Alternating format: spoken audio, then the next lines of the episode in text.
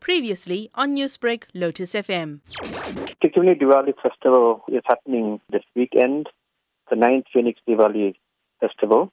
And uh, every year we have quite a large gathering of people, uh, fun and dance and music and uh, also happens.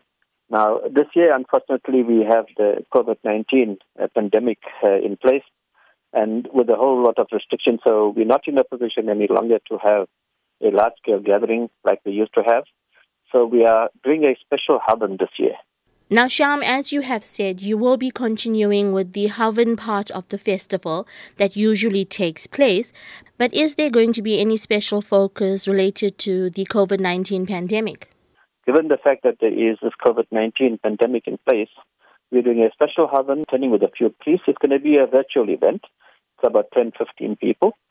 And this year, we're having a special Havan for COVID 19, and, and, and we're trying to look at uh, remembering those people, people who had passed on because uh, of COVID 19, uh, many thousands of other people who are in hospital and who are recovering with COVID 19, and then all the frontline workers, you know, many of them have been risking their lives trying to look at protecting people who are infected and affected.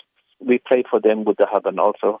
Then also the other issue is that a lot of people, because of the lockdown, have become unemployed and had to rely on donations and hampers and those sorts of things. And we bring the Havan just so that we bring blessing to those people uh, who are unemployed currently now. Newsbreak, Lotus FM, powered by SABC News.